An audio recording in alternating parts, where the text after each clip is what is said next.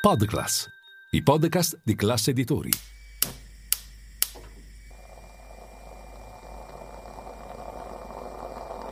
Buongiorno dal gruppo Classe Editori. Io sono Massimo Brugnone. Oggi è giovedì 4 maggio e queste sono notizie a colazione, quelle di cui hai bisogno per iniziare al meglio la tua giornata.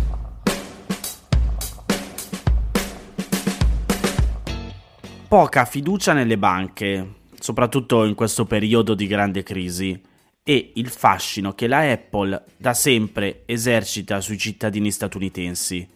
Di cosa sto parlando?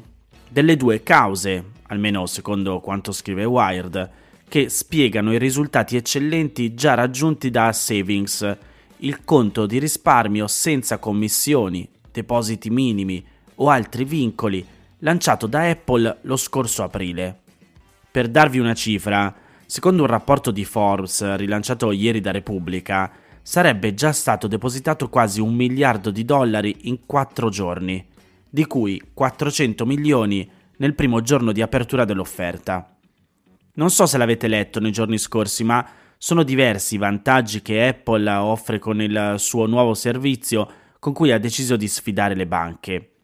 Su tutti, ne abbiamo scritto anche su Milano Finanza, il rendimento annuale del 4,15%, più alto di circa lo 0,5% della media dei tassi di interesse annuo lordo offerto dai conti deposito degli istituti bancari e oltre 10 volte maggiore rispetto all'offerta media di rendimento dei conti correnti statunitensi, ferma allo 0,37%.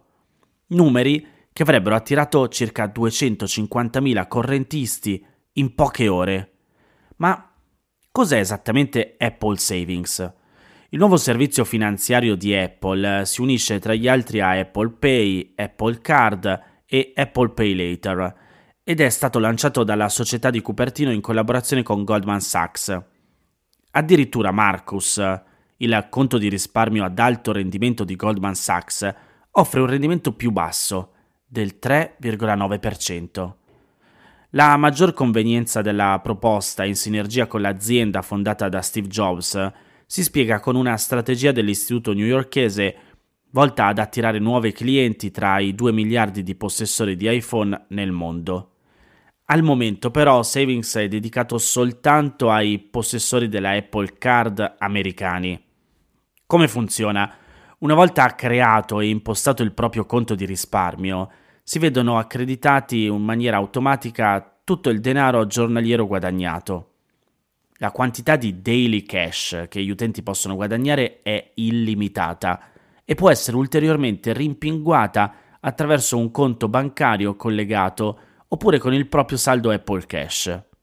Non finisce qui i clienti Apple possono gestire le proprie finanze direttamente all'interno dell'app Wallet, grazie a un pannello di controllo dedicato a Savings, che consente loro di monitorare il proprio saldo e gli interessi maturati nel tempo e di trasferire senza commissione il denaro su un altro conto bancario o sulla propria Apple Card.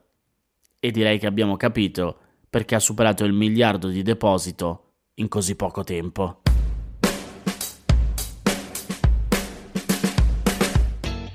Sono quasi 260 milioni le persone che soffrono la fame nel mondo.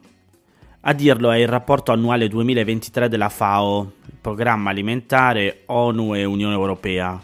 Vi metto il report completo nel canale Telegram di Notizia Colazione. Intanto qui facciamo una piccola sintesi di un dato che purtroppo è in peggioramento. In un solo anno, coloro che sono stati colpiti da una grave insicurezza alimentare sono passati dal 21,3% del 2021 al 22,7% del 2022, con un aumento quindi dell'1,4%. Anche nel 2022, come l'anno precedente, i conflitti sono stati la principale causa delle crisi alimentari, superati però in 27 paesi dagli shock economici che hanno colpito quasi 84 milioni di persone. In generale dal 2016 il numero di persone che vivono in condizioni di stress alimentare è più che triplicato, passato da 83,3 milioni ai 253 nel 2022 e il rapporto evidenzia la natura prolungata di molte crisi alimentari. Le 10 maggiori crisi alimentari nel 2022 che coinvolgono 163 milioni di persone, rappresentando il 63% della popolazione globale totale, in ordine di grandezza sono quelle in Repubblica Democratica del Congo, Etiopia, Afghanistan, Nigeria, Yemen, Myanmar, Repubblica Araba Siriana, Sudan, Ucraina e Pakistan. Nei 58 paesi di crisi alimentare analizzati dal rapporto, oltre 35 milioni di bambini sotto i 5 anni hanno sofferto di deperimento e quanto alle cause di insicurezza alimentare acuta si rafforzano reciprocamente, creando effetti negativi a spirale. Il direttore dell'ufficio emergenze e resilienza della FAO ha sottolineato come quattro rapporti per quattro anni consecutivi hanno registrato un peggioramento costante della situazione.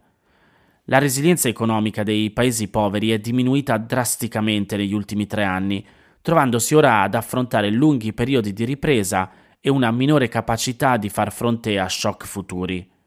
Il conflitto armato nel 2022 è stato il fattore più significativo in 19 paesi, in calo in realtà rispetto al 2021, grazie o a causa dell'insorgere degli shock economici, che hanno superato la guerra in Afghanistan, in Repubblica Araba Siriana e in Sud Sudan. Gli estremi meteorologici climatici sono responsabili della fame invece in 12 paesi e i risultati del rapporto confermano l'impatto negativo della guerra in Ucraina. Dopo il picco della prima metà del 2022 i prezzi alimentari sono scesi, ma la guerra continua a incidere indirettamente sulla sicurezza alimentare, in particolare nei paesi a basso reddito dipendenti dalle importazioni alimentari, la cui fragile resilienza economica era già stata colpita dalla pandemia di Covid.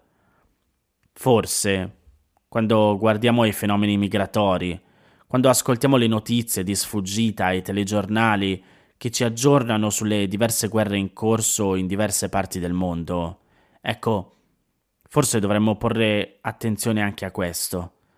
Più di un quarto di miliardo di persone sta in questo momento affrontando livelli acuti di fame e alcuni sono sull'orlo della fame. E questo è inconcepibile. New York ha ufficialmente vietato i fornelli a gas una vittoria per i movimenti ambientalisti che potrebbe però scatenare la reazione furiosa delle grandi aziende. Si tratta del primo Stato americano a prendere questa decisione e la misura bandisce stufe, fornelli e riscaldamento a gas e concede fino al 2026 a case e condomini per adeguarsi alle nuove regole. Sia l'Assemblea che il Senato a guida democratica hanno approvato le disposizioni che sono incluse nel bilancio statale la mossa di New York arriva nel contesto di un acceso dibattito pubblico negli Stati Uniti sull'impatto sulla salute e sull'ambiente degli apparecchi di cottura che bruciano combustibili fossili e sul ruolo più ampio del gas naturale nel cambiamento climatico.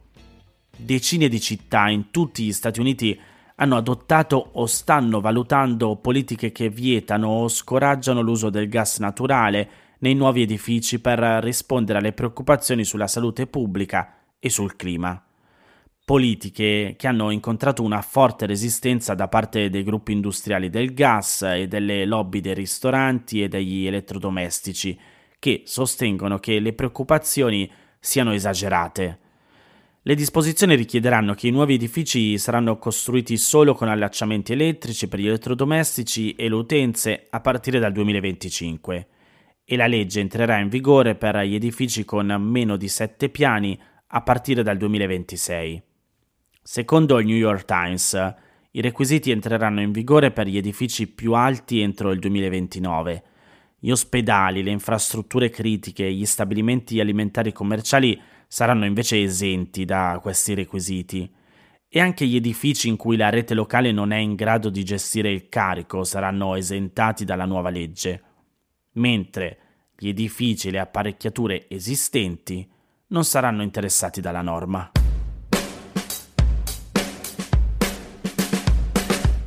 Queste erano le notizie a colazione di oggi.